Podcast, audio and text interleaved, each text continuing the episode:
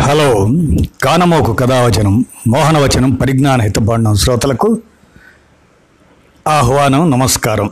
ఇప్పుడు మనం విదేశాల్లోని భారత సంతతి ఆందోళన దాని గురించి తెలుసుకుందాం మనం. భారతీయులు విద్య ఉపాధుల కోసం వెళ్ళిన దేశాల్లో నేడు కరోనా వైరస్ విజృంభిస్తుంది. ఈ తరం వారి కన్నా ఎన్నో ఏళ్ళ ముందే విదేశాలకు వెళ్ళి స్థిరపడిన భారత సంతతి వారు కూడా ఈ కోవిడ్ విషపు నీడలో కలవరపడుతున్నారు. ఈ రెండు వర్గాలు కలిసి ప్రపంచమంతటా మూడు కోట్ల వరకు ఉంటారు.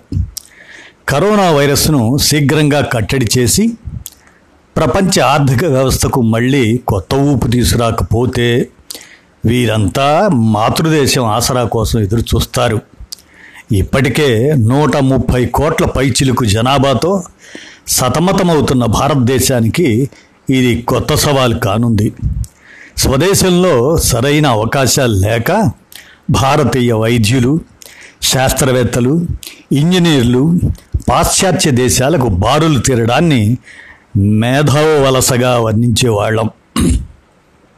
సమాచార సాంకేతికత ఇన్ఫర్మేషన్ టెక్నాలజీ దీని విస్ఫోటం ద్వారా దాని తర్వాత లక్షలాది భారతీయ నిపుణులను అమెరికా ఆకర్షించింది. మరోవైపు అనేక మంది కూలీలు పెద్ద సంఖ్యలో గల్ఫ్ దేశాలకు వెళ్ళిన సంగతి తెలిసిందే. ఈ రెండు వర్గాల వారు పెద్ద ఎత్తున స్వదేశానికి పంపే విదేశీ మారక ద్రవ్యం భారత ఆర్థిక వ్యవస్థకు వెన్నుదన్నుగా నిలుస్తుంది. విదేశాల్లో ఉంటున్న భారత సంతతి మొత్తం ఆస్తులు భారత స్థూల దేశీయోత్పత్తి జీడిపిని మించిపోయాయని అంచనా. అమెరికాకు లేదా గల్ఫ్ దేశాలకు భారతీయుల వలసలు ప్రభుత్వ ప్రణాళిక ప్రకారం కాకుండా స్వచ్ఛందంగా జరిగాయి. వీరిలో అత్యధికులు ఆయా దేశాల్లోని భారతీయ రాయబార కార్యాలయాల వద్ద తమ పేర్లు చిరునామానాలను అధికారికంగా నమోదు చేసుకోలేదు. విదేశాల్లో భారతీయుల నైపుణ్యం కష్టించి పనిచేసే తత్వం అక్కడి ప్రభుత్వాల మన్ననలను అందుకున్నాయి. వారు స్వదేశానికి పంపే లక్షల కోట్ల రూపాయలు వారి కుటుంబాలకే కాకుండా కేంద్ర రాష్ట్ర ప్రభుత్వాలకు లభించాయి. లభించడమే కాదు లాభం చేకూర్చాయి. ప్రవాసుల కుటుంబాలు ఇళ్ళు పొలాలు బంగారం కొనుక్కుంటే ప్రభుత్వాలకు వాటి మీద పన్నుల ఆదాయం పెరిగింది. ఈ ఉభయతారక లావాదేవీల వల్ల సర్కారుకు ప్రవాసుల బాగోగుల పట్ల ఆసక్తి పెరిగింది.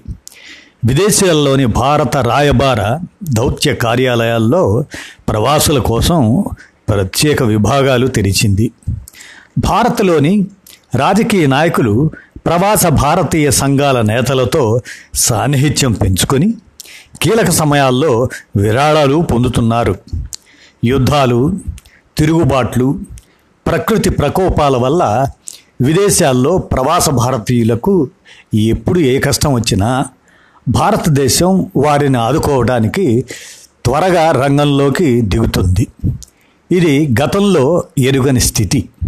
స్వాతంత్రం వచ్చిన కొత్తల్లో బర్మా ఉగాండా కొన్ని కరీబియన్ దేశాల నుంచి ప్రవాసులు నిష్క్రమించాల్సి వచ్చినప్పుడు భారత సర్కారు నేరుగా జోక్యం చేసుకోకుండా స్వదేశానికి వచ్చిన వారికి పునరావాసం కల్పించడంపై దృష్టి పెట్టేది. కానీ పంతొమ్మిది వందల ఎనభైలలో ఫిజీలో భారతీయులను వేధింపులకు గురిచేసిన సైనిక ప్రభుత్వాన్ని కామన్వెల్త్ నుంచి బహిష్కరింపజేయటానికి ఆనాటి రాజీవ్ గాంధీ ప్రభుత్వం చొరవ తీసుకున్నప్పటి నుంచి భారత వైఖరిలో మార్పు రాసాగింది. కరోనా వైరస్ ప్రవాస భారతీయుల ద్వారానే భారత్లో పాదం మోపింది. తొలి కరోనా కేసు వుహాన్ నుంచి కేరళకు వచ్చింది. ఆ తర్వాత ఇటలీ స్పెయిన్ ఇరాన్లోని భారతీయులు కరోనా బారి నుంచి తప్పించుకోవటానికి సొంత గడ్డకు తిరిగి రావాలని తహతహలాడసాగారు. కానీ భారత ప్రభుత్వం విమానాశ్రయాన్ని బంద్ చేయడంతో ఎక్కడి ప్రవాస భారతీయులు అక్కడే ఉండిపోయారు. దేశ దేశాల్లో చిక్కుపడిన భారతీయులను తీసుకురావడానికి కావలసిన విమానాలు మనకు లేవు. అమెరికా ఐరోపా పశ్చిమాసియా దేశాల్లోని భారత సంతతి వారందరినీ స్వదేశానికి తీసుకొచ్చినా ఆ తాకిడిని తట్టుకునే సత్తా భారతదేశానికి లేక పెను సంక్షోభం విరుచుకుపడుతుంది. ప్రస్తుతం అన్ని దేశాలు విమాన ప్రయాణాలను రద్దు చేసినందున కరోనా వైరస్ అదుపులోకి వచ్చేంత వరకు అందరూ ఓర్పుగా వేచి ఉండక తప్పదు. వైద్యులు నర్సులు చికిత్సా సదుపాయాలను పెద్ద ఎత్తున సమకూర్చుకున్న తరువాత ప్రవాసుల పునరాగమనానికి ఏర్పాట్లు మొదలుపెట్టాలి. అలాగని ప్రవాసులందరూ పొలోమంటూ ఒకేసారి వచ్చేస్తే నిభాయించడము కష్టమే.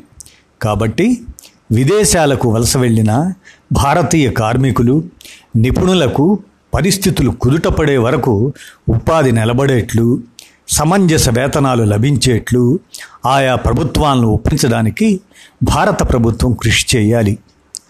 ఇప్పుడు స్వదేశంలో వలస కార్మికులకు పట్టిన గతి విదేశాల్లోనూ పట్టకుండా జాగ్రత్త పడాలి.